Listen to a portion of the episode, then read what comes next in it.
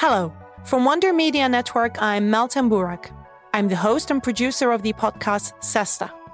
We aim to harness the power of arts and culture to foster conversation and build peace in Cyprus. I'll be your guest host for this month of Womanica. This month, we're highlighting peace builders. In times of conflict, these women have stepped in, bringing their creativity and insight to help facilitate peace across the globe.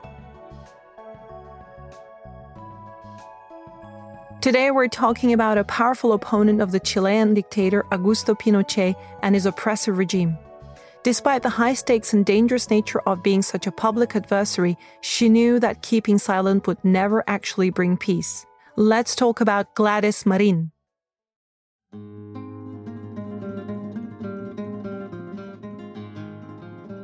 Gladys was born on July 16, 1941, in Curepto, Chile.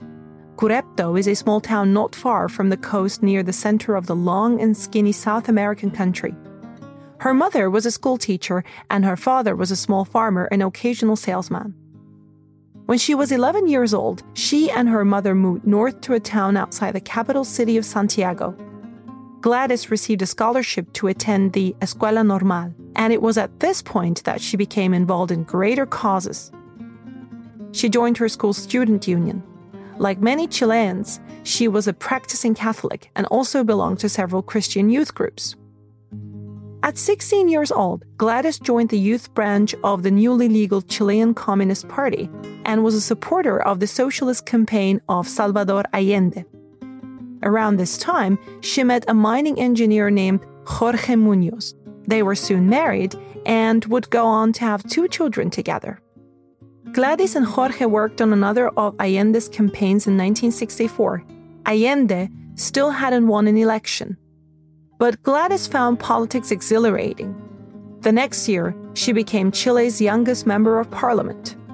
Soon after, she became the General Secretary of Chile's Communist Youth, a post she held for over a decade.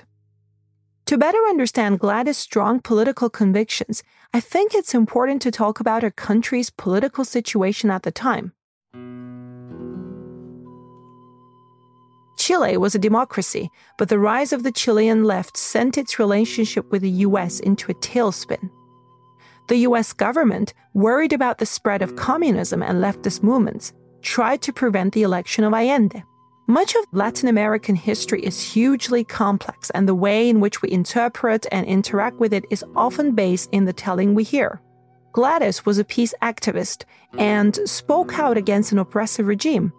But from a US perspective, may have been a troublemaker who was furthering the spread of problematic leftist movements. Gladys' efforts for Allende finally paid off in 1970. He won the election, but his time in office was short lived.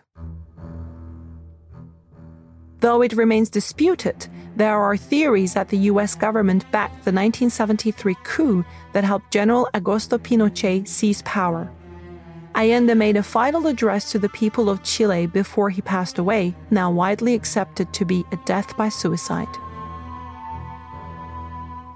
Following the coup, life was not safe for Chilean leftists in the country. Gladys' name was on the new government's most wanted list. In 1974, Gladys left Chile in exile and, in doing so, left her husband and two children, as did many other Chilean dissidents. Tragically, Gladys' husband Jorge, another target of the Pinochet regime, was abducted and likely murdered while Gladys was in exile.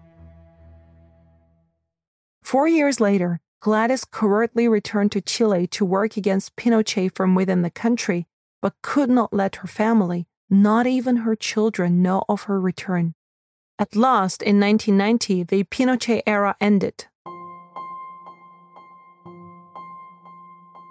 Gladys was finally able to emerge from her isolated secrecy.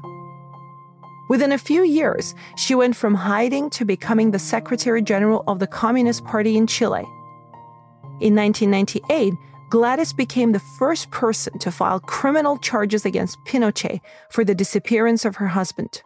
Her action inspired hundreds of Chileans to follow in her steps.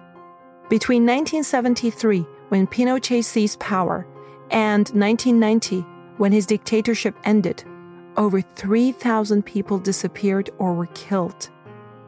Artifacts of his time in power still haunt Chile, including the country's constitution. In recent years, progressive Chileans have fought for a new constitution. Outspoken subversives like Gladys paved the way for generations of Chilean changemakers. On March 6, 2005, Gladys passed away at her home in Chile. She was 63 years old. In the following days, tens of thousands of mourners took to the streets of Santiago to honor her revolutionary legacy.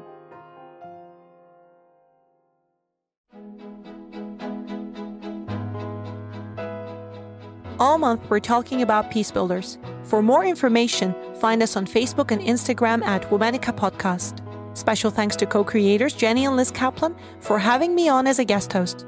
As always, we'll be taking a break for the weekend. Talk to you Monday.